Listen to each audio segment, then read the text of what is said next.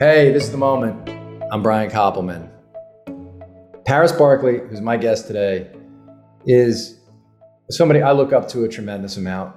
Um, he's one of the most successful directors in Hollywood, but uh, who cares? He's he's a great man who has accomplished a tremendous amount as a human being, as a leader, and uh, we got to work together. And I, I, was really thinking, you know, we got to work together. You're a couple years older than me, but uh, I was in my early 30s, and although that's a grown up and you're responsible for your actions, there, there's such a difference in working with people when you're in your 30s than when you're in your mid 50s. Absolutely. Difference for me, too. We'll talk about that. yes, we will. But the world, and, and like, uh, I love the experience of working with you. And we made a pilot that uh, was the highest testing pilot that you directed it. David and I wrote it. It was the highest testing yeah. pilot that ABC had that year. And in their infinite wisdom, they decided not to put it on television. Which is the way they roll. God bless them. it is. It was uh, the way Michael Eisner rolled at that particular moment in time, and um, the the it, it, was kind of broke all our hearts because we'd had the full experience of the the production guys saying of crying at the, the test and saying, "You guys are moving to California," and like just all this horrible uh, stuff that they they do to you. But but you weren't alone. I mean, I did a pilot the year before for them, "The Chang Family Saves the World," written by John Ridley which also tested great, but it starred an Asian cast. And Michael Eisner said, and I'm going to go on record as saying this this is what we heard that he said, no one's going to watch an Asian family. There you go. And, and mean, what he said about our show was it was uh, it you know even though I'm liberal, uh, uh, our audience won't watch a show this liberal because our show was Street Lawyer based on on the Grisham, and it was about um, people who cared about other people, which obviously no one's interested in. Yes, but um, but look, just so people know your credits as a producer, executive producer, writer, and director, Paris, you're you're. It's funny, right? Since I mean, your career is kind of an unparalleled success. I mean, talk about uh, you know all the different shows that that you've uh, directed. I mean, just a number of NYPD Blues, which which you won two two Emmys uh, ER, West Wing. I mean, just the greatest shows. I mean, uh, uh, Huff, which by the way, Hank and I were talking about the other day. I love me some Huff. Me too. Underrated, brilliant show, actually. Uh, Cold Case, CSI. In Treatment, which you were executive producer on also, and director. 35 uh, episodes of it. Yeah. Sons of Anarchy, Glee. Just it goes on and on and on. Station 19, which Paris executive producer on, and also director. Just uh, but I want to go way back. Uh, here's where I want to start. And, and, Paris went to Harvard and came far from show business, was not in a show business family. But uh, one of the things when I started pod, Paris, was uh, I was always fascinated by the reason I call it the moment was um, moments when everything changed. And I always wonder the example I always used was the first time REM played together. Did they look at each other and go, holy shit? And, and to me, you know, at the very beginning of your career, you were part of one of these moments that changed a career, your career, and the entire game. And, and that was the Mama Said Knock You Out video by LL, which you directed. So I yeah. and I just want to ask you, you were young then, you were you were a few years out of school, Youngish, yeah. or eight years out of school. When you were made, can you just talk me through, first of all, how you got that gig, what proposal you how'd you get the gig? what, uh, here's what I want to hear. How'd you get that gig? Who were you at that time? I mean, where were you in your career when you got that gig? And then what you experienced making the video. And then when you cut the video, did you know? Talk. That's that is a story. okay, so the shortish version is I was at that point quite a struggling music video director who really had one big client, who was LL Cool J. And I'd done a number of videos for Todd, as we call him. I'd done Big Ole Butt, which is one of my first big videos with him. We got along. I liked Todd, and Todd liked me. And I was one of the few black directors working during, in music videos. There weren't that many, even for black artists at that time. So it was unusual. I just started this company called Black and White Television in New York. We were going to be non union. We were going to bring black people into the fold so they'd have some experience and could eventually get another jobs. That was our goal but we weren't working that much. I mean, Todd was one of our returning client. Kwame, the boy, you know, the boy genius we had in Kid and Play. I do an occasional video for, but I wasn't actually, you know, storming the David Fincher castle. Right. So, so Todd has this song, mom Said Knock You Out, sends me the cassette. I listened to this record and my ears broke. Uh, it was different from what he was doing. It was harder. It was, sure. you know, there's the baby crying, the sound of it. It was great. He said, Give me a proposal. Whatever you're going to do, we're going to do it. I'm going to love it. So I, being you know a film buff, as you know, said let's just do Raging Bull. Right. Let's do a black and white Raging Bull, and let's do a whole boxing match. Put Todd in the ring. We'll choreograph it so it's safe. He'll be boxing some motherfucker while he's singing the song. Okay. There'll That's be a whole started. crowd. That's where the idea started. That's where the idea started. The whole crowd. There'll be a crowd. There'll be, you know, we'll do those great yeah. shots in the ring. You know, everyone, the coaches, the refs, the whole thing and and he loved it. He thought it was great. Started training immediately, ready for boxing. You told him you're going to have your shirt off. Your new shirt off. Oh yeah, yeah, yeah. Well, the record had already the record uh-huh, had the thing. Yeah, had already had that look, and we knew we were going to tie that into the video somehow. Um, so he was ready to go. So two or three days before the video is ready to shoot, uh, Russell Simmons, his manager, says, "You ain't putting Todd in a ring boxing somebody." it's like you just heard about it. Right, sure. Said, no, you can't do that. So he was making kind of sense because, you know, it's a valuable client, could get hurt. Uh, so he nixed that. So I said, we're fucked. Um, so since we didn't have a lot Wait, of money, three days anyway, before you'd already been prepped. How many days? Before. two weeks to prep a video back then. Like now, nobody. Did yeah, you have maybe two? Maybe two weeks. I mean, I, I, it was so tight because we were also doing "Around the Way Girl," which was also another oh, from the same amazing. album yeah, on the same weekend. So I had a two for. I was making two videos on one weekend and sort of amortizing them. Around the Way Girl really, really, really mattered to the core community. But yeah. Mama Said Knock You Out mattered to every single person in America. So there they're different. But like they didn't expect that. They were thinking "Around the Way Girl" is going to be the first single. That's going to be the huge hit.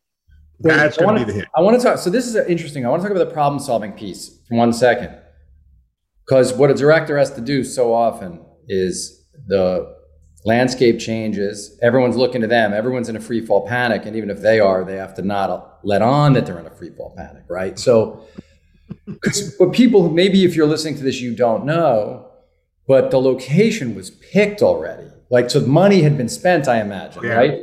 Can, we were building the ring. you explain that to the people listening. We're building the ring. We're doing the thing on Mother Sound stages, downtown New York. We're ready to go. And this can't happen. So what I decided to do is let's look at around the way, girl. This is sort of the out of box thinking that I'm kind of famous for. Can we simplify that?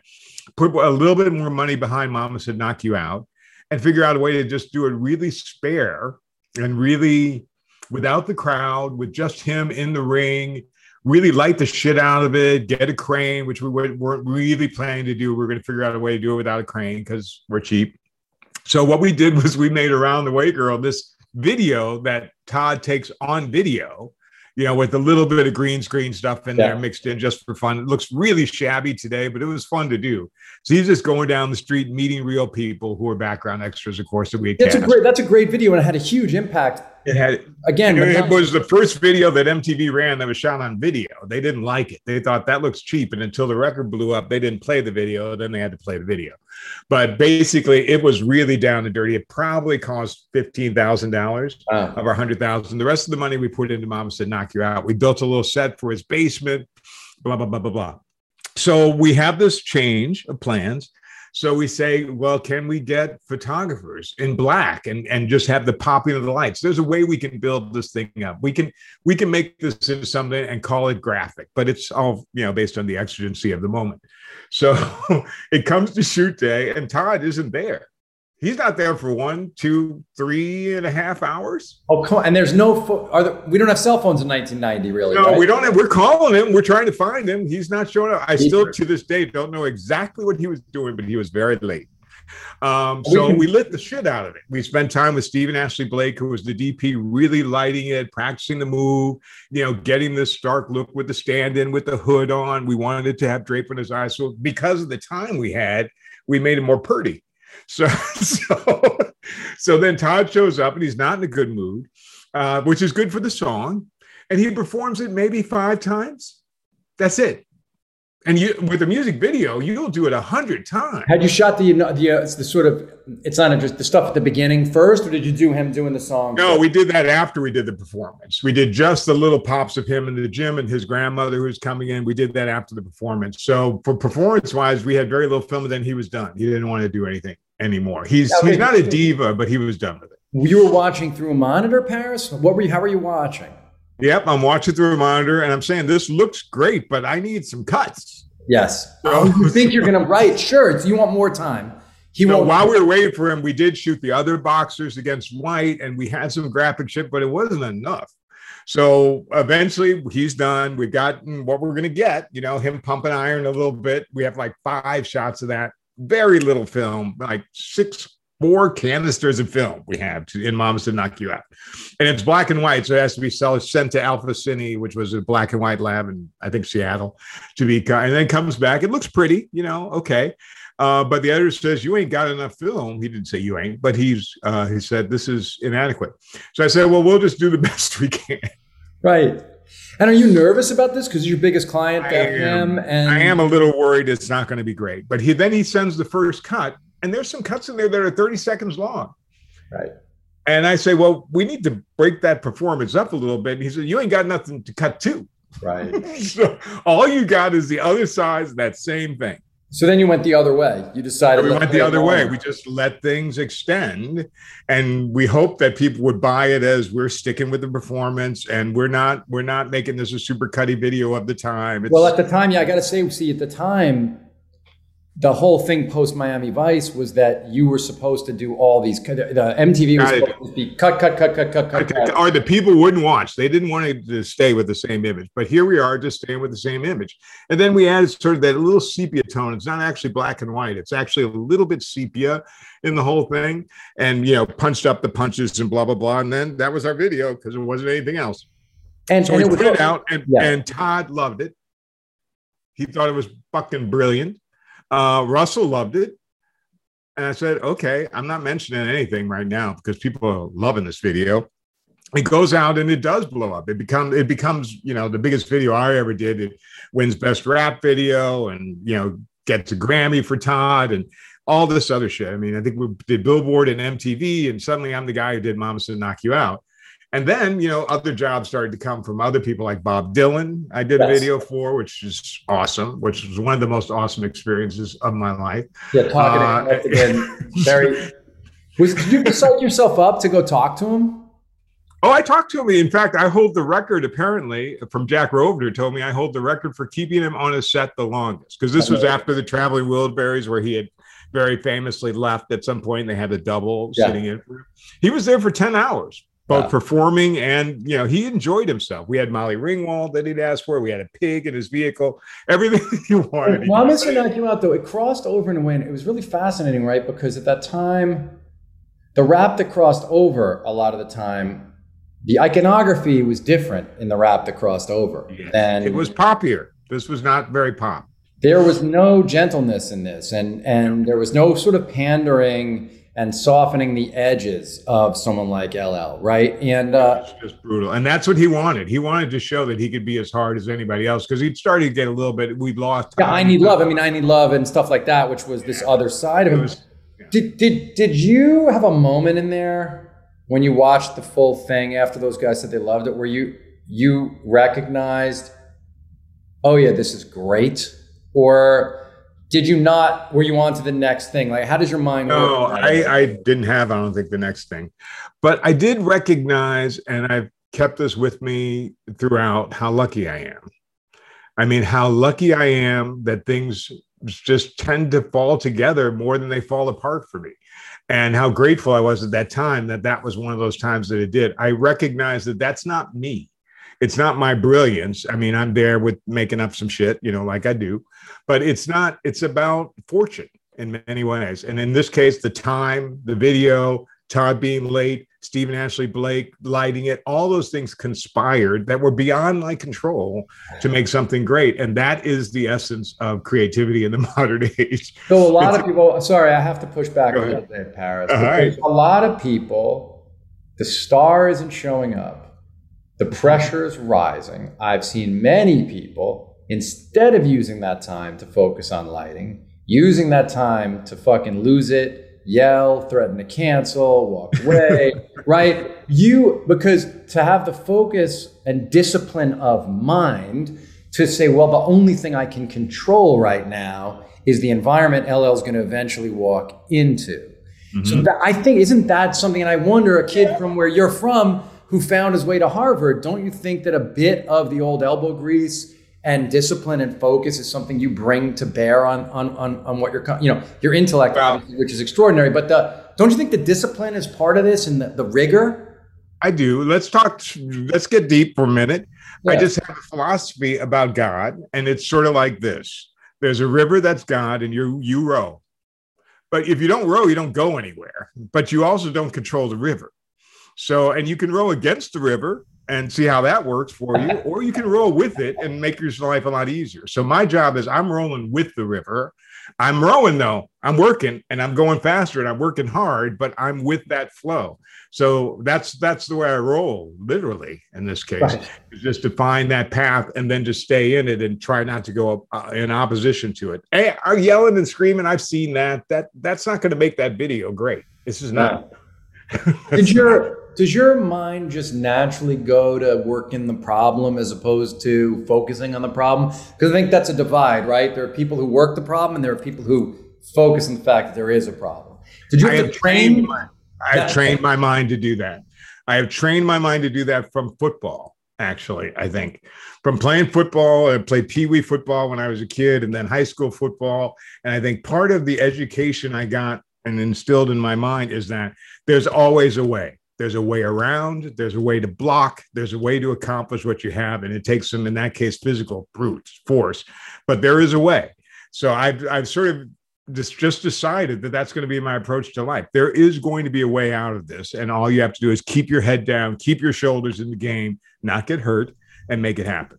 But okay, that's not all that you have to do. Because I'm remembering this thing I, I when I had Malcolm Spellman on on the podcast that we, we talked about. Uh, he was talking about you know sort of the the uh, the way in which certain aspects of who he is, being a black man in Hollywood, uh, at times have made the journey more challenging for him. Uh, and I'm thinking about you standing there on a set with Todd and that whole world. And the world was homophobic in 1990, but Paris, the record business and the rap business was like the most homophobic business in the fucking world. I was around. I mean, you know, in 1990, I was right there in the thick of all that business. I was right there in that business. You know, I always. I mean, you and I must have been in the same rooms in the business a couple times. I don't. Yeah, you know, no, I, we never met then, but I'm. I'm sure, like, we knew of each other. But so I think this is a good time to talk about something you said to me once. We were standing on the set of Street Lawyer, and it was the kind of thing that, as a young man, in my early, there was no way I could really understand it. When you said it, I thought about it for weeks. Which is, you said you. I hope this is something you've said since, and you remember it. But you said to me there were five versions of yourself you had to be. Mm. And can you? I think it's really important. I, I sort of tried to say it to Malk on the podcast that you'd said this thing to me, but I don't know if it's five or four or six or whatever it is. But can you? You know, you were trying to say. I, I don't remember that specific number, but I remember that idea. I mean, I do have to. You know, I my whole thing is I'm going to work where I'm going to work, both physically and emotionally. So from the time I went to high school, where I went to virtually an all-white prep school, one the first black student to go to this all-white prep school. What was the school? It's called the La Lumiere School for Boys, and that's, where John Roberts went. Also, where right? John Roberts went. John. Roberts was from a, a well-to-do it's in Indiana. I lived in Chicagoland, so it's 60 miles away from where I went. I was offered a scholarship to come and play football and to integrate the school and be Jackie Robinson. And how they decided that it would be me, because I was quite a quirky little kid. I was played the chord organ, I was in football, I was writing songs, I was in track. So I sort of had this weird who the fuck is he thing, but they thought that'll be interesting. Let's throw him with all the white boys, the preppy boys, and see how that works. So I go to the school and I figure I'm alone here. You know, right. I'm pretty much the guy. And how am I going to get over? How am I going to survive? I don't, I wasn't really a person who had been away from home. We didn't go to summer camp like that. It just, it, this is a boarding school. I had to bring my shit in a duffel bag and live in a room with some white kid. So this is all very, very new. And I don't want to be unhappy. Uh, but the first six months I was there, I was deeply unhappy and felt quite alone. And, you know, I would smoke a cigarette trying to be friends with the guys behind the dorm. They'd say, Yo, you nigger lipped it. And I would go, They didn't say oh, yo. God. And I would say, Wow. But never turn it into a confrontation. I wasn't really strong enough to stand up for myself because I want to fit in. I want to make it work. You know, so then I decided I'll just kick their asses. I'll just be the best student. I will be the captain of this fucking football team if it's the last thing I do. My junior year, John Roberts was the captain. And then I became co captain with my friend John Langley. We were the first linemen in a long time who had actually been captains of the football team. And so I just said, I'm going to achieve. And then John went to Harvard, and the headmaster decided that I was going to go to Harvard. And I didn't want to go to Harvard, I wanted to go to Stanford. So, so he got me into Harvard through pulling some strings. It's a long ass another story. I got to go to Harvard and visit. I stayed in John Roberts' room, and uh, he studied for a test. Barely spent any time with me, and I eventually got into Harvard. And I realized now there's another role I have to play. I'm now the underprivileged, on financial aid student at Harvard. So this is a variety. Plus, by this time, I know I'm gay, and that's not going to be very popular. So, right. so I have to sort of play that game. So I'm becoming a master of playing the game. I'm becoming a, a a charade say i'm becoming a you know yeah i think what you said to me was that you you said you were saying it to me you said uh we were it was late late late late one night and we were just standing around waiting for a, some setup to happen and it was you made an offhanded comment about like you know somehow that uh, it had i know what happened it had to do with an, an actor we were Struggling an actor with? we were sort of having some quietly having some sport with an actor who was acting out in a way that you and I didn't enjoy and David didn't enjoy. And we were sort of, he had done some, uh, he had sort of condescended to some people and we didn't enjoy it, the three of us. Well, although we greatly enjoyed it, actually, we laughed a lot about it. but then, but then, so I'd forgotten about that till right now. But then, so kind. You, you said to me, you know, you guys, about me and Dave, you could just be who you are. You're like who you are. That's the way the world's set up. You're just kind of who you are. And you said, you go, I have to be one thing when I'm with black people, one thing when I'm with gay people, one thing when I'm talking to Hollywood. And you said, I have to be like four or five different yeah. And I, yeah. amazing to me was that it was conscious on your part. And, and now yeah. people call it code switching, but no one had that word back yeah. then. But you know what? Now I've given up that theme. Explain. Uh, I don't feel like I'm going to do that anymore. Right. I just think, yes, to a certain point in my career, that is what I, I had to do. But now I feel authenticity is the thing. And I learned that from doing a film with some people who, when they found out I was gay, stopped talking to me and stopped dealing with me. And they were the producers and they dealt directly with the actors and directly with the designer and sometimes even talked directly to the DP, but they would not speak to me. And I realized that by not being who I actually am, it's causing more damage than being who I am. And so that helped me to come out in the industry. And since then, I've kind of just said, you know, people who don't like who I am, they won't call me up and they won't work with me. And people who do will, and people who don't care will. So I'll go with the people who don't care and the people who want what I have and just avoid the haters. And and that has been the way that it is. So I've, I just figured now and I also tell this to younger directors: authenticity has more of a of a stake now. I feel. I think you just have to kind of be who you are and know that there'll be a natural selection that will, in sometimes some ways, hurt you, but in many ways, help you. But isn't isn't that makes complete sense to me? But, but uh, in terms of people as they're trying to engage or get to where you are, right? You're at a place now where it's an incoming call business all the time. And nobody, not if you want to make a hundred million dollar movie, then mm-hmm. you got to generate it. But you know, you're in an incoming call business for the last long number of years. And, uh, but I think to me, what the point I took from it was that for some, so, you know, someone like you to be standing there, every interaction could be freighted in a way that you don't really know is going on. And that every interaction had a certain kind of charge to it because you had to be also calibrating and calculating what was going on in a way that someone like me wouldn't have to. And I, I thought that was a deep point. And I think it's worth, I don't know, I think it's worth talking a little bit about what that's like on the receiving end of it. Well, here's the the great thing about it. That is also a gift. I mean, that code switching, we'll just call it that now, is a gift because it's allowed me to be much more sympathetic towards actors. Because to a large extent, I spent the youngest part of my career acting. You know, if I'm going to go into a room and I want this movie that's not a movie for a black man, I'm going to have to make them comfortable that I, as a black man, yes. can see their white world and present it in the white way. But if I'm going to this movie that's a black movie, I'm gonna have to make sure I'm ghetto enough to get the job. Right. So, so I mean, I think yes, but less so now. But and part of it is one of the first things I did in Hollywood when I came out here is I wrote a movie called The Next Hot Negro that was about uh, early 90s. I wrote the script that was about this film being made in which this young black director was so hot because Hollywood just wanted Negroes. They wanted more juice and more poetic justice. And every movie that was being made in this Hollywood was Negro, but this Negro wasn't Negro enough.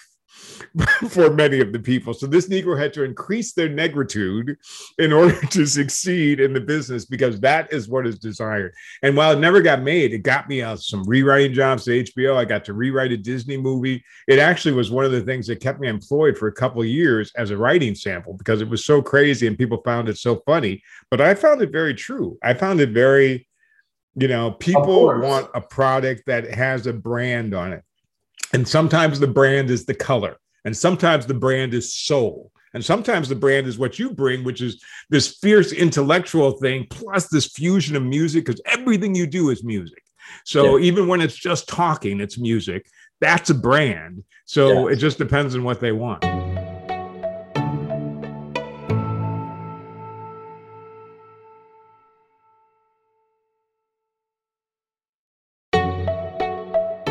So this is what I was gonna say. If people are looking at this and they're wondering, uh, I don't see Paris's name directing Billions. That is not for lack of trying on my part. Let me no. just say I've and also tried. it's a show that I mean I'm I'm still in season five. Wait, what, what's yeah. out now?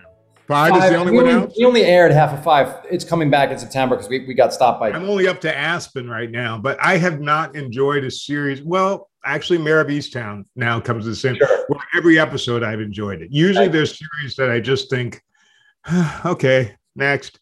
This is one where every episode I both learned something. I've been yeah, I just think it's, you know, I just don't know that world. I realize the more I watch Billions, I just don't know about that whole currency world that he's in. And I love arcane shit like that. I, it reminds me of the West Wing in that way, where Aaron just let the people talk because they know what they're talking about and you just catch up. And I love catch up. But I'm catch up. No, no, no, say is, but, but I'll say, like, I saw, so in, in, in, uh, and, and Paris was supposed to direct, heartbreaking for us. Paris was supposed to direct a couple of episodes, but um, in the last two seasons, but the COVID just screwed it up. So uh, COVID someday, really screwed it up. Someday we will. Someday this will happen, and Paris will direct a show of ours, and uh, uh, we can't wait for it to happen. But um, uh, but Paris, I will say, even you mentioned poetic justice, and everyone wanted that kind of thing, and uh, like that movie.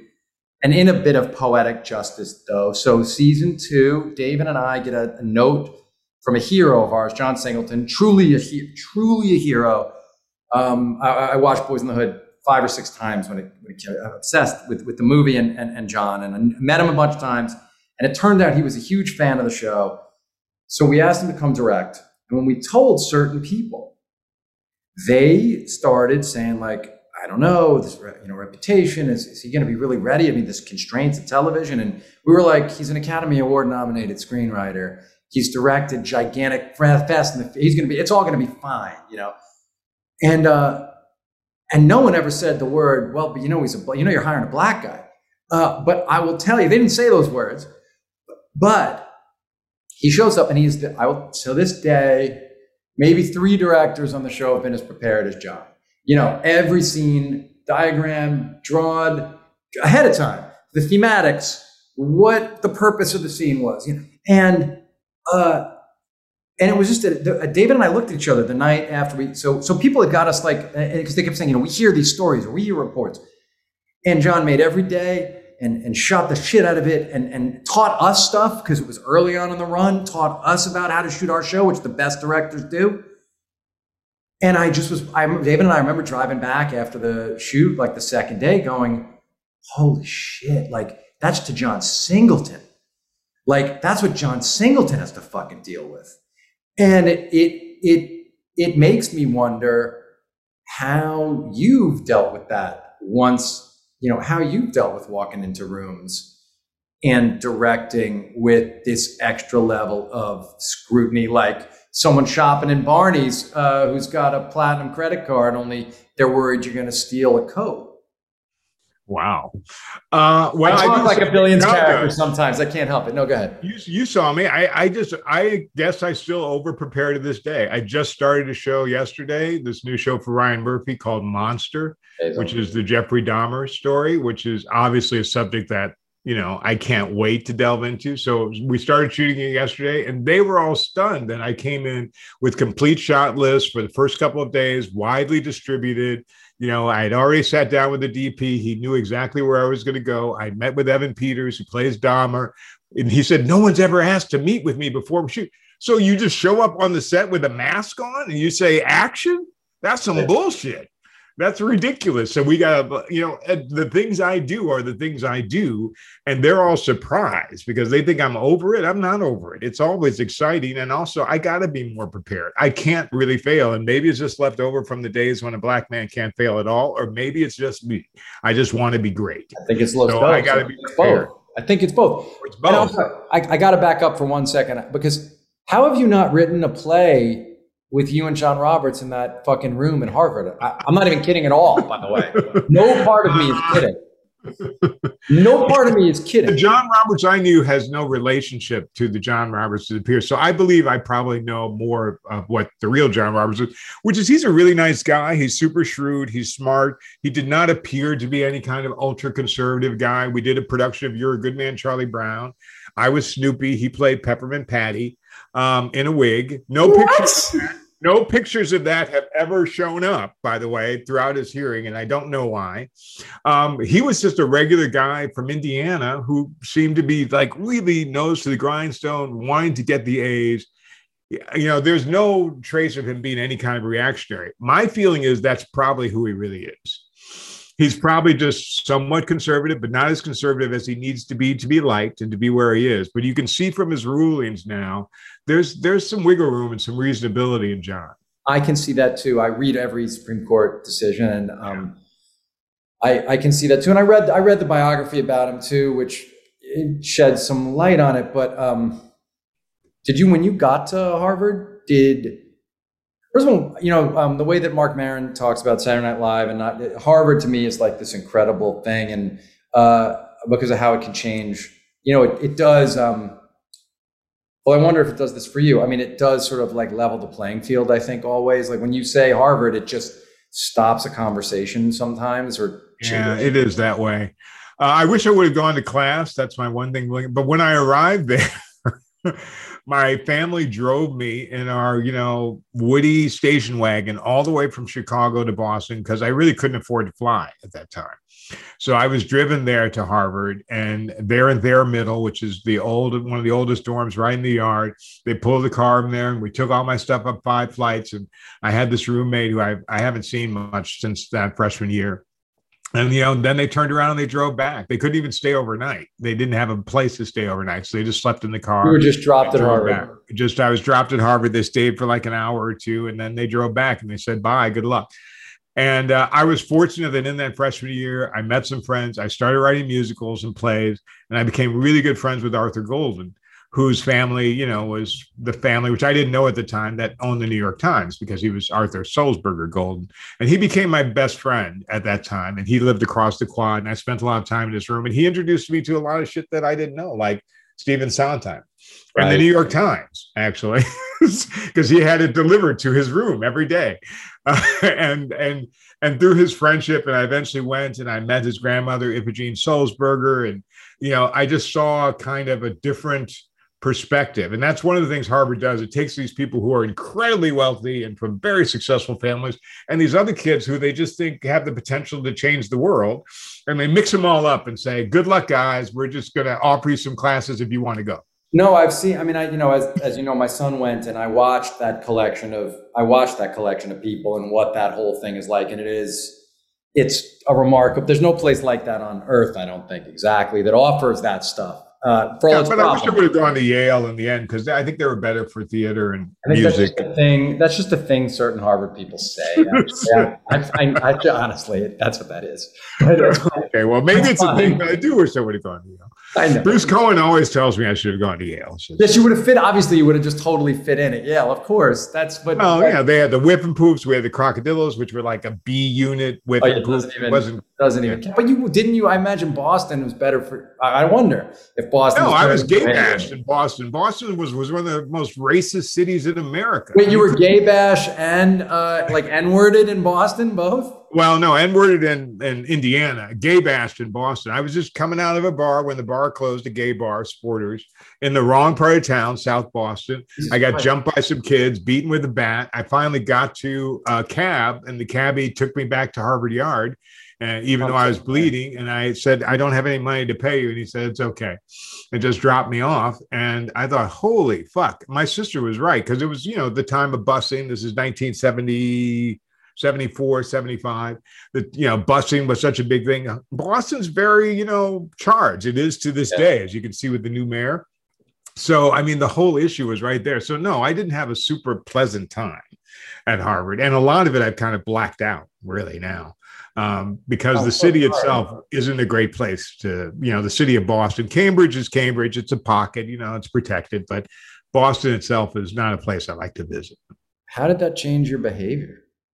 Um, well, I didn't go out quite as much. Uh, and I didn't go out alone quite as much, but I am kind of a little bit of a thrill seeker, uh, which is why I keep doing all different kinds of shows, even Jeffrey Dahmer shows, because I do like the adventure of finding something new and discovering something. And I've learned to tame that here in my, you know, now many Well, you're married with two. ch- I mean, you're married with two children. You've been married a very long time. There's so- not much late night gay bar closing in my life.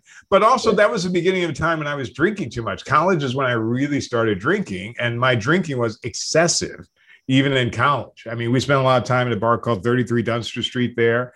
And that was like my, you know, that was the time my brother died in my freshman year there. He was killed in an automobile accident, the oldest, oldest guy in my family and my father's namesake. And that really ruptured our family when I'm still at Harvard. And that break, I think, is one of the things that helped give me an excuse to really dig into the booze. yeah. Did So by the time I left Harvard and got to New York, I was pretty much a drunk. when did you get it together? Um, it took a while. It took the entire 80s. So I, I'm working in New York in advertising as a copywriter, originally as an account supervisor, and then a, a copywriter at various agencies, even the Mingo Jones agency, which was like Putney Swope on steroids kind Right. of thing. It was the Mingo Jones agency. I'm was amazing. Yes, I understand. really the name of the agency that I briefly worked at, who had, was famous because they had written "You We Do Chicken Right." That was like their Wow. big Yeah. Anyway so, so i was working in all these advertising agencies and writing musicals at night and drinking and coking and doing everything else i could in the clubs and studio and area and you know the saint all those things in new york in that time area i really thought was that was a great idea I hurt myself so badly at area one night yes. I, I really, I really did such a stupid thing one night in area. But so you were in all these clubs. I'll tell you. it was not till 1989 that i got sober 1989 and my health was so bad my liver was distended my i had a hernia an incarcerated hernia that i used to push in and out for the entertainment of my lovers. Uh, Right. so i'm like in really bad shape. I'm not able to keep a job and i just had started this music video career. It's not no one's taking me on and my music video partner at that time joel hinman who helped create the company said you really need to go to rehab as did many other people i love. And so I went to rehab in 1989, and uh, I have not had a drink or a drug since then.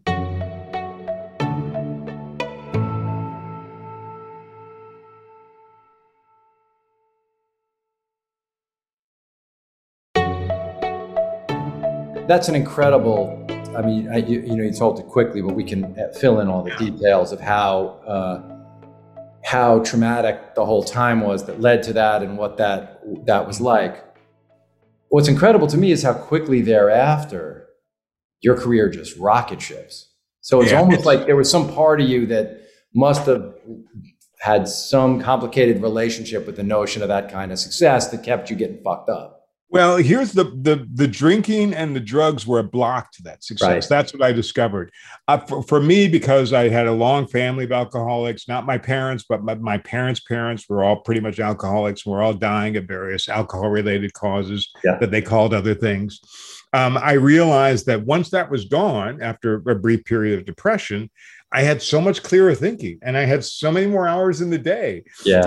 and I had so much more money and my music was getting better and was easier to write. Things were flowing once I didn't have the impediment and what, what I thought was the assistance of Coke and alcohol. I love what you just said about the music because it makes me think your stuff the rhythm of the dialogue that you seem to be attracted to, the way you cut scenes, the way you shoot scenes, it does have this incredible. You are. It's funny. I I separate people, editors in particular, but directors too, into people who understand the music of it and people who don't. And some people can be very successful if it's not music to them.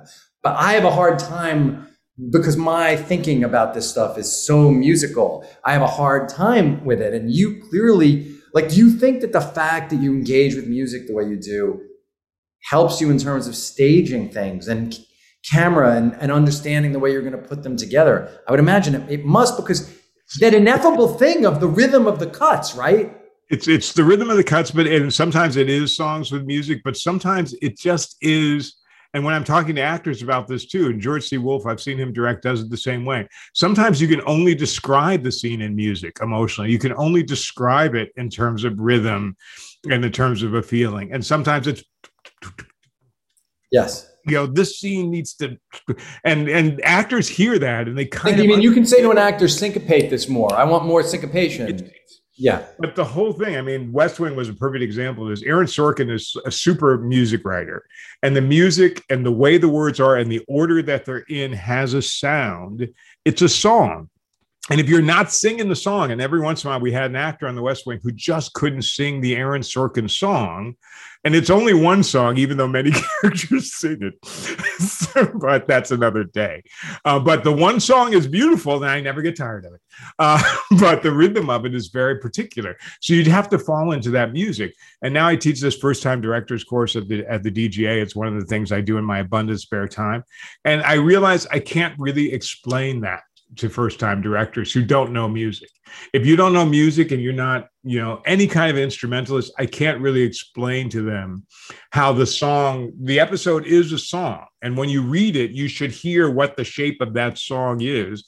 And then you hear what instruments need and how it should be played and That's what cool. its rhythm is and how to conduct that song. Some of some scripts are a concerto, some scripts are really a symphony, some scripts are a pop song by James Taylor. And you just have to feel what the song is and then get the whole company to. And it's so brilliant, and it's such a brilliant insight into how a director needs to think. You know, I, I suddenly flash into uh, Elia Kazan's book on directing, where he has that huge, gigantic section about all the things a director should know, and it can be imposing. But like, the truth is, if you're a young person listening to this, or even an older person who wants to engage, like it, you are so well served. I mean, tell me if you think I'm wrong. You're the expert on this, but I view it as the showrunner thing too, which is, you know, as you started talking, I started thinking about um, the the Bobby Simone episode, and uh, I started thinking about, well, that's a guy who directed that has watched a lot of opera in his life and has listened to a lot of opera in his life, mm-hmm. right? And and yeah. you know, you have to have seen Tosca. Like like if you want to be a director, you have to have listened to Tosca. I have seen and, Tosca. I hadn't thought about that too, but that's so interesting that you say that. but I had thought in the end, in the last scene when he dies, yeah, um, yeah. we we sort of extrapolated Auld Lang Syne. You know, there are sure. certain songs that are emotionally resonant with people, but you can't be too explicit about them. So what Mike Post did was he did, you know, almost in whole notes. That was a Auld Lang yeah. Syne in that in within that score and within the bagpipes of it all and it's that's you know sort of the subliminal things that you do hear as you're trucking. So yesterday, I'm doing this a series of scenes in the disco where Jeffrey picks up his victims. I shouldn't probably reveal this too much, but I will say that every scene I knew exactly what the song would be, even if they replace it. Yes. Even if it's replaced later, I had That's fine. Have you have it. You have it. That's I had to have it, and I feel the actors had to have it. You know, and I each put, of the song was cast. I put songs in scripts all the time, and I do it because David and I do but I do it because I want and yes, it may change though. Late, it's funny. Like later in our careers, it's probably not going to change because we. I'm not just casually doing it. If I'm doing it, it's, it's like no, it's because I know what. If it's Springsteen, you've talked to Springsteen. Yeah, I'm saying right. I've just put it in my. I know what it's going to be. Yeah. So so uh, and and because um because it's I've written that often I'm writing the scenes to music. I often am writing to music that I'm going to put in the sequence. Because, and and if you're a creative person, uh, I just think you're so because some people say like, oh, I don't want to have to watch all that stuff the old people care about. You know, I only want. to, it's like, yes, please find your own heroes, but you got to also know that stuff. You yeah. got to read all of it, and you got to watch all of it, and you got to listen to it, right? And and and yeah. like I don't like to understand ballet, but I've watched a lot of ballet because mm-hmm. I may have to talk to somebody on set about it. Yeah. It's not my thing. It doesn't move me, but I I could talk about it if I have to. Yeah, and you also the experience will be something will it'll leak into your brain in another way. But you you brought up something that was super interesting, which was the films that people told me to watch. I didn't want to watch because they told me to watch you know the Dolce Vita, and they told me to watch you know, some Fellini shit, and I didn't want to watch that shit. I wasn't that interested in the Italian masters or even the French New Wave. But because Harvard had this theater across the street, you could get yes. double bills, and my friends wanted to see that artsy fartsy shit. I got dragged into it, and now I realize that I have learned a lot from the 400 blows. That doesn't always help me every day, but it's just one of those things back there that is a piece that you use. I tell this to everyone in television. I say needs to watch Robert Altman I say yes. all should be much more like Robert Altman. That's the problem with television. People say their lines like in the script, but they really need to do it like Nashville in general. I would like TV much better. Nashville, the Robert Altman movie, folks, not Nashville, the TV series, which is a fine TV series, but that's not what Paris is Nashville talking about. That's a totally different thing. Nashville, the three and a half hour uh, family and music. What's wrong with America? It's you know Nashville and Taxi Driver make a great double bill if you really talk about you know presidential assassinations plus American psychoness, you know those are two fantastic movies to to see together. That would have been a great Harvard Square double bill. I wonder if they did that. I bet you they might have done it. Yeah, no, that's true. And those French movies too, the French New Wave. That's I agree with you. By the way, everybody. For me, Melville's the guy. Yes, Truffaut is super important. I love Jules and Jim, but for yeah. me, Melville's the guy.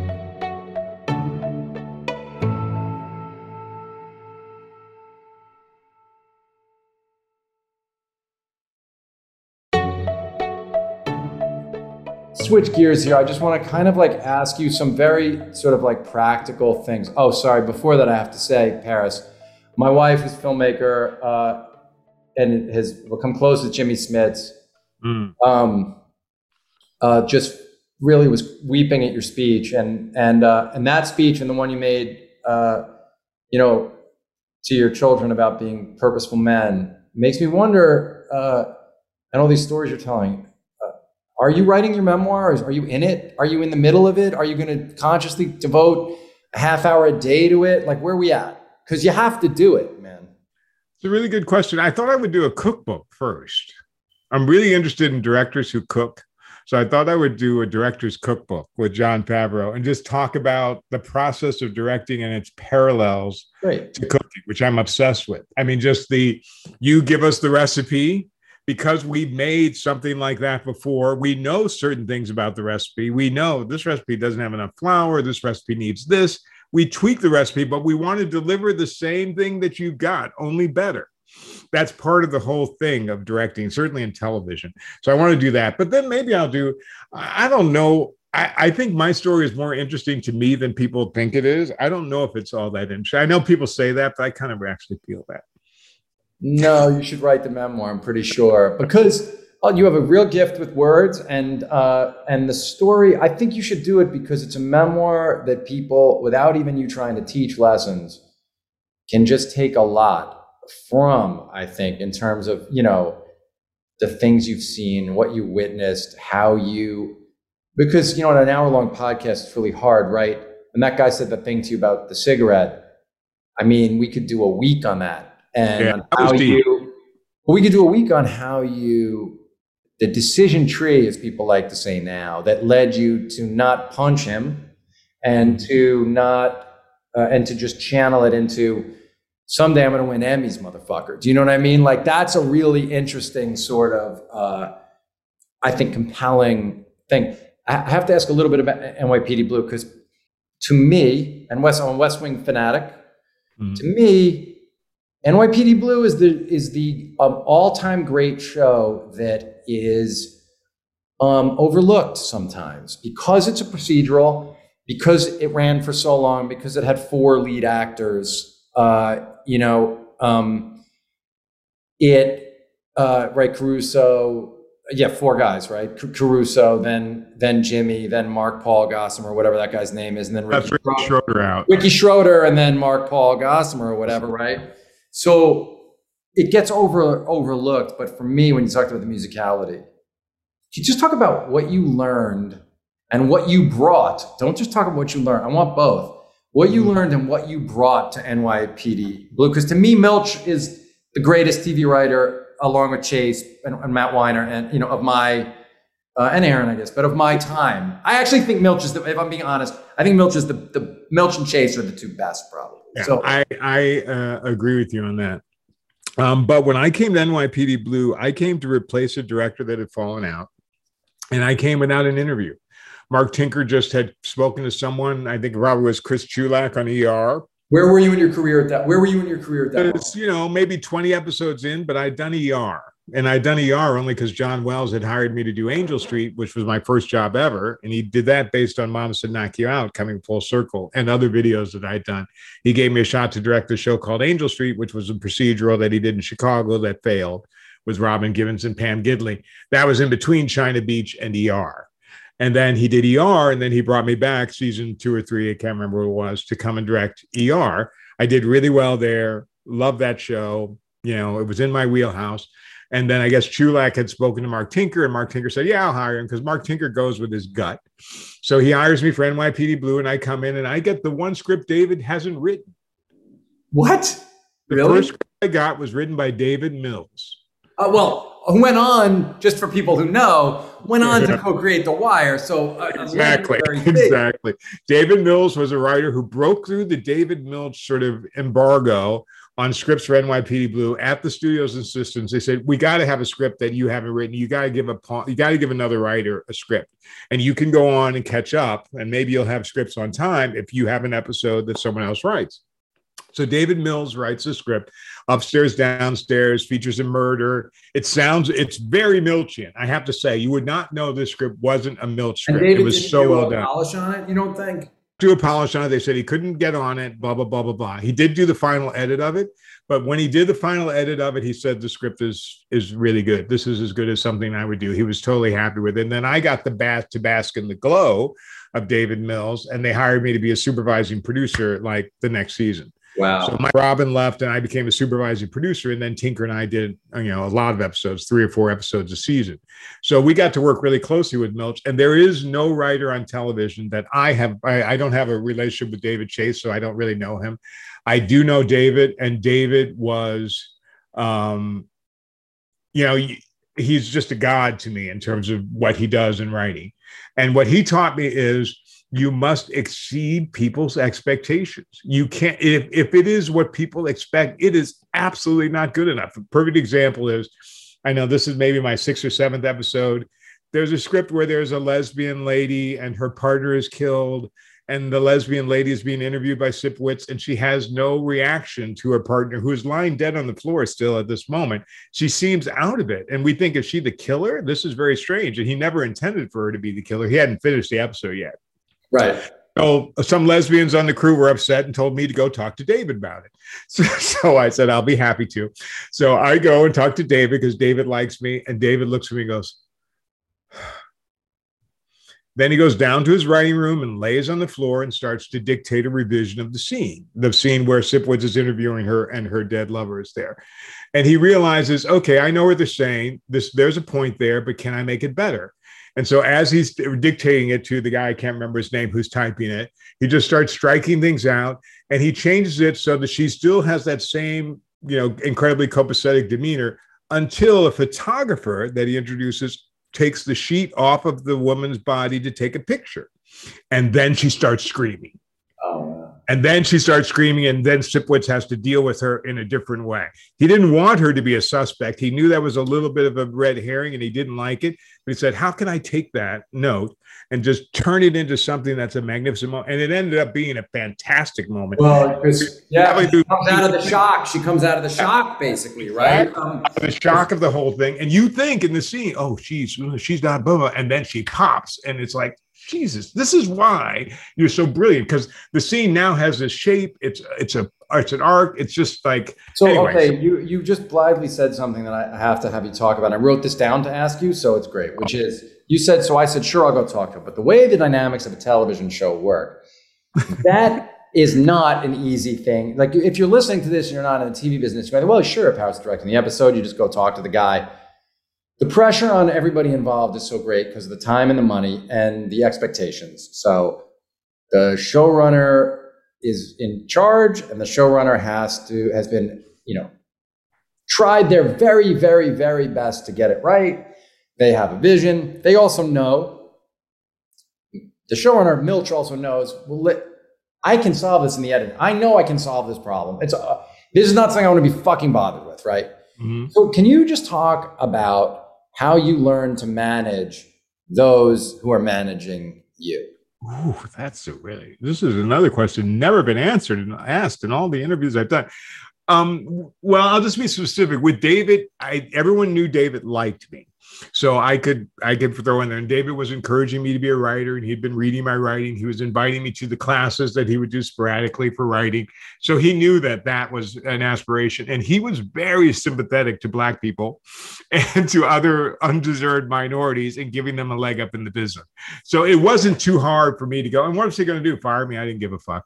But the way underserved, I- underserved minorities, Paris said, not undeserved. underserved but underserved. Underserved. I just want to make sure everybody understood what you said because I, I represent all the undeserved. I just want to be really clear. I was like, wait, what did he say? Underserved. But but okay, but talk more broadly, Paris. This is important, and I know you said no one's asked this before, but no one's asked it before because no interlocutor uh, does what I do for a living. So, but there is a skill to being a director. Who I'm working with one now, a, a young woman who's going to be the biggest star director. Her name is Chloe Morant. She is magnificent director. She's going to just explode. It's about to happen. Hire her. If you can get her, hire her for everything. She's about to be the biggest, I think. But I watch the way she manages. She's like 34 years old. She just has the gift for it. She has the gift for being able to talk to you about what she's going to shoot, why she's going to shoot it with a kind of confidence. She moves the actors around. She just, with confidence and not arrogance and not, and not control out of insecurity but I think a lot of people can learn the, the dynamic of this, which is to be as successful as you have been for so long at what you do, you obviously have figured out how to let, make the people to whom you sort of report enlist in your creative vision and to be able to go to them and say, and I'm here, there are some issues here and we have to work through it. So how do you think well, about those? Super educational because we might as well, because people have lasted this long in the podcast, they better learn something. So yeah. here are four things you have to do a to be a successful director but specifically when you're approaching people who have more power on the show than you. You have to uh, start with gratitude. You always start with gratitude and you always start and it's not like you know licking people's asses. It's about saying what you're really grateful for what's really good. Always start with that and if there's nothing good about it you are in the you a you're stupid because you can always find something to love. And B, that's really important. And it's not just to disarm them, but because that puts you in a different kind of position. You're not coming as a critic, you're coming as someone who recognizes you have an opportunity to work with them to do something, and you are grateful for that. Next, and almost simultaneously, is humility. You have to come in knowing what you know and knowing you don't know what they know too many directors come to us thinking they know fucking more about the show than you do or more about the character. They don't. So you have to come with the approach that hey i'm not sure about this because i you know perhaps this is you can't come knowing more than you know because you don't know it. And a lot of directors and other people make that mistake with coming with ego when they want to be sure and what they're doing is overstating where they really are. Humility is having that accurate appraisal of where you exist in this food chain. Totally. Next it's simplicity Brian does not have time for a long winded motherfucking note. He don't have time for that. So don't be beating around the bush and meandering and getting all microscopic and talk. Just make it simple. Just here's the thing. What if we did this? Yes. Okay. Have you ever thought about this? Did you guys do this for this reason or was it for this reason? Yeah. Keep it fucking simple. Just it, it, you, some people are afraid to just get to the point. Don't say, "Can I ask you a question?" I oh. hate when you do that. just ask the fucking question. Yeah. And that goes with shooting too. I always say in shooting, keep it simple. If you don't know what to do, keep it simple. Let the actors do it. Stay in the two shot. If you don't know what to do, just stay there. You don't know. You don't have to do something because you saw a Quentin Tarantino movie. Right. Understand then- why Quentin did it, then you can do it, right? No, there's a lot of reason to do it. And then the final fourth pillar is authenticity. You have to honestly come at it as you are. I am a fairly silly person, as you know, Brian. I do not take myself incredibly seriously. That's who I am. I don't really anymore put on a cloak of seriosity to deal with this. I just, I just am who I am. I'm still respectful, and I still kind of, you know, give notes, knowing what I know and what I don't know. All those points I said before. But I also think you have to be real. You have to say, hey, from my family, the alcoholism manifested in this way, and that's different from your story. And I'm wondering, is that is that different for you? And I, I'm trying to figure out a way to adjust it because I've sort of learned from what I've been through something else. That to me is a more compelling way to give. And, And and people always talk about choosing their fights, uh, which is always a, a, one problem with that is like it puts the word fight right in there. And, uh, you know, these things, uh, for me, we shouldn't be thinking about them as fights necessarily, right? Uh, because why should they be fights? But, but, um, but then when you're in the role of an executive producer where you're helping the showrunner, you are the showrunner, you're helping the showrunner and achieve their vision of, or the creator of the show, if you're, you know, uh, how do you tease out and I think this is across any profession actually. How do you tease out compromise, meaning a true creative compromise, and a compromise that compromises your artistic vision? And how do you, because um, at times the one feels like the other, right? Because ego gets involved and you really want it. So, how do you tease that out for yourself? Well, as I like to say, I'm usually compromising as fast as I can. Fast. But that's what I'm doing. but there is a but but there but but come on man but there is a line right you know you, you know the emotional effect you're trying to achieve in the work and Yes. how do you protect that from you know how do you Well, to give you some sad and sorrowful news, Brian. yes. Um, I think it's very important when you are, even as an executive producer dealing with the showrunner, that you make their show.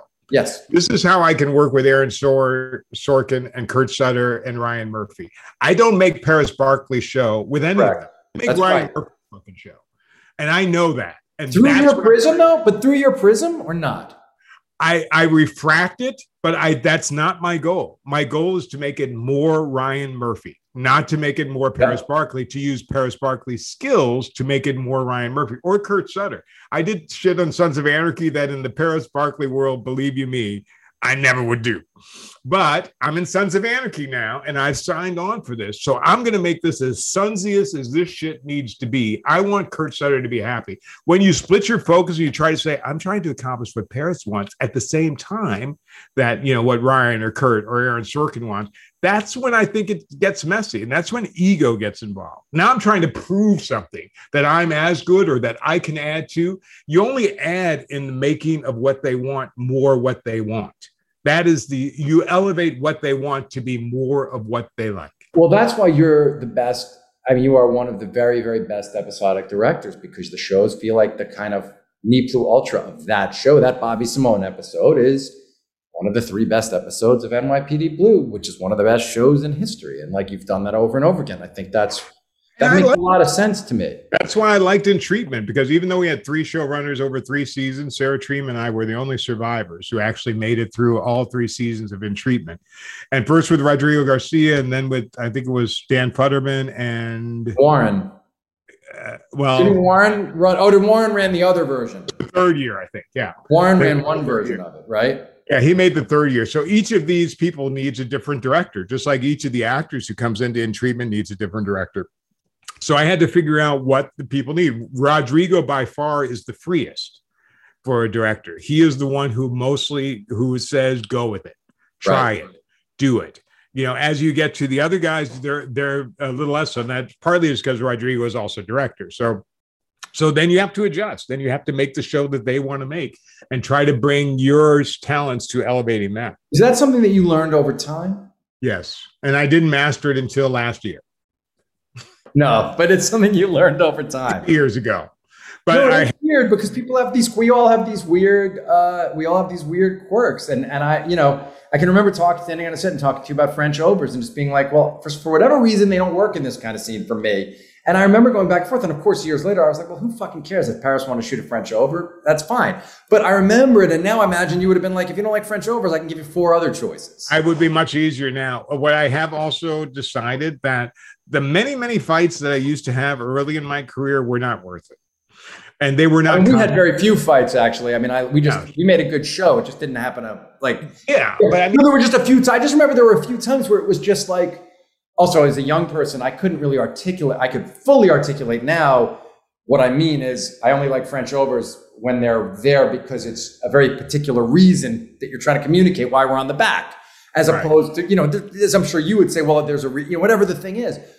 But I, I know now, in fact, I never want to really have that. I just want to say, this is the feeling I want. And can you get the feeling to the director? I never want to be granular that way. It doesn't, I don't it was until Dan Futter, no, Dan Fogelman, actually. Dan Fogelman was really the person who I think clicked something with me about this. I didn't realize that I had been honing the skill of trying to get into the skin of everyone until Dan Fogelman, who just really first makes it so easy. Do you know Fogelman at all? I, we've met, but I don't know him. He makes it so easy to understand his worldview, and he expresses it incredibly clearly. Which show? It's on This Is Us or on a different show? I did Pitch. Oh, right. Pitch show that he created that I directed the pilot of. And in that short time, I realized that he is challenging me to be more Fogelman. And I said, that's what I've always been doing. These people, I am, uh, you're supposed to say a pilot is supposed to be the world that you create, but really it's, I, I'm making real the world that he has created. That's what, that's a, that's a difference. And I, he wanted to do the whole first five minutes in one shot. And I said, "Oh my God, I don't. I think that's so Birdman. That's so been done in RE2. Um, is it really worth it? It's going to take a lot of planning. It's you know, Ginny Baker comes from her hotel room. She goes down an elevator. She right. goes backstage. She does this whole shit. It's going to be forever, Dan. And also, it's a pilot. They're going to want to cut this up. They're going to want to see as we pass each character. I'm going to need lots of coverage, and then we're eventually going to cut this into a thousand pieces. I'm going to do all this work for nothing." He said, "I just really think it would be cool to do it. Don't you think it would be cool?" So we planned to do it with Yasu Tanida, the DP, and sure enough, it's not only great, but it takes a lot less time than we did because we had planned it within an inch of its life. It's only a half a day. We shoot a couple pops of coverage that are never used, and I just learned to trust. And you know, from that point on, Fogelman, you're the king. I'm doing it. All right, two more questions. I'm going to let you okay, go. Uh, no, I could go forever, Paris, talking to you. So I just want to be respectful of uh, time and everything. So um, I'm just going to look at these questions, see what I think is most important. Okay, one Talk a little bit about why and how you decided that being a leader in the micro wasn't enough for you, that you wanted to actively be a leader in the macro. And, and you know, uh, taking on the responsibilities at DGA, which then gave you a platform that now, even though you're not president of DGA, you know, you are an industry leader and you speak uh, broadly and, and you're, um, you know, not just an elder statesman, but somebody who people come to for, for guidance. Why did you want? Uh, uh, what made you ready to take that mantle on, and uh, and why? It's my mother. And you know, my son just said it around his graduation time when he's talking when he was giving his final presentation, which they call their capstone presentation. He said the same thing that I I felt, even more simply, more eloquent. I grew up with a mother who, you know, had seven kids and a husband who was, you know, pretty much distracted and not a part of the family and worked in a glass factory and really wanted to become a social worker. So as we got older, she went back to college. She got her master's. She became a social worker. She started working with the Illinois Department of Vocational Rehabilitation, getting people who were out of the workforce jobs. They were vets. They were people were coming back from addiction counseling. She did that until she retired. And, and God bless her, she's still alive at 85 now. And what I saw in that, I realized I've always emulated, which is it isn't enough to get yours Getting uh, yours is not enough. You know, she said, I want to satisfy and help other people patch together their lives and do their thing. And so I started hanging around the DGA and I saw all these old, you know, when I got there, as Robert Wise was still alive and John Frankenheimer, and they were all part of DGA leadership, but they did not need the director's guild to help their career. But they saw Frankenheimer came up to me and said, I heard the HBO wants you to do a movie. If you want me to call them, I'll call them. They better not mess with you. And I said, that's what they're doing. The people who are established are there to protect the younger people. And at that time, I'm also getting abused on projects, creatively speaking. And I'm going to the DGA for help. And they, they had to seize film here and stop this from happening there, just bad situations and i realized this is really empowering when you're young and you and then i read about the dj and that's why they got together in the first place. They, they were already famous and established. They were looking out for the next generation. I was very moved by that. So as part of the next generation i hung around till i became like the generation that's working. And now i said we have to protect everybody else. And so we've really been since i've been president in that time tried to expand the guild. It's a little like the academy but I hope we. Well, from Steven to you was a very incredible time period. You know, just uh, obviously, you know, I, I love him and and just watching the the this, you know, it was a per you and he together was really special, and then handing it off to you was an incredible thing too. Yeah, it's it's, but also I know I brought that job. I, saying you took Steven. You right? Steven was the vice president, and then you were right.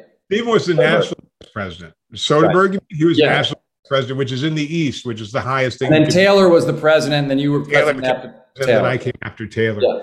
Um, but anyway, so I thought that that was worth doing. And as what I found out is that it's given me so much. I mean, I, I spoke about it in my speech because, you know, when you're actually involved in creating and helping to create careers and protecting people, you're doing something, you're doing stuff that can't be counted. You're doing stuff that's going to affect them and their families forever. And you don't need any additional money to do it.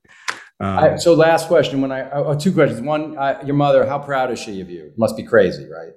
She's pretty crazy proud of me, but yet she's not afraid to zots me. She came out for my 10th wedding anniversary and she just fried me. It was like the friar's roast. I thought, hello. I don't even want to quote some of the jokes she threw That's down. awesome. That must have she just oh, that must have been great. Uh, it was and, delightful.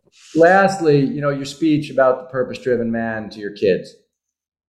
Um, if your kids wanted to get into the show business and mm how would you what would your words to them be about that whole thing? And and it's anyone sort of how do you live a purpose driven life if what you want to do is tell stories and and and join the circus as we all have?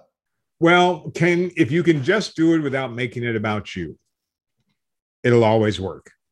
My son wants to be a photographer i always tell him if your focus as you look through the eyepieces can i make this better? Can i give a person an effect can I make move them? Can I show them something they haven't seen? Can I expand their vision with what I'm doing? Then you're doing the right thing. If you're just trying to please yourself, all to be locked in a room, if you want to be a director to just make movies that make you happy, it's too late for that. The world is too fucked up. You have to do things that change the world now even if it's just emotionally, even if it's just revealing, you know, a non-binary person for the first time, you know, on a major show, you have to do things in what you're doing that matter. Otherwise, you're really wasting the time. So get into show business by all means, but don't do it without being willing to change the world. We're desperate. Look at what's happening you know we can't we need all hands on deck especially the creative community to affect you i'm not saying everything needs to be a polemic but everything needs to be infused with things we care about. I mean, I'm doing this monster thing. I'm thinking, how what can what new can we learn about Jeffrey Dahmer? And Ryan has turned it to the victims. Ryan has turned it That's to the police. He's turned it to those people that we don't see the process that led to that guy. Are you directing the episode where the guy gets to the cops and they don't believe him? No, Carl Franklin did that. Oh my God, really? Oh wow, I can't. I love Carl Franklin. I can't. What a brilliant guy, Paris. Everything you're saying makes total sense. My friend, thank you for this. You're an inspiration. You're one of the greats. And um, thank you. What a, what a, appreciate you, and I applaud you. And now that you're in my podcast rotation, I have 300 episodes. Yeah, get get in there. Um, I'm gonna I'm gonna. All right, thanks everybody. You can find Paris online. He doesn't tweet that much, but he's there. Uh, what do you? There. What's At your name on? What are you on the Twitter? At Harper Bar, H A R P A R B A R. It's the name of Harvard. It's the name of Harvey, the town I grew in, and then it's my par and my bar. Those letters seem to have come back. Harris is great at a lot of things, but making the Twitter handle you can remember is not one of them. I'm at Brian Koppelman because that's simple. And uh, find me there. Email me at momentbk at gmail.com. Thanks, everybody.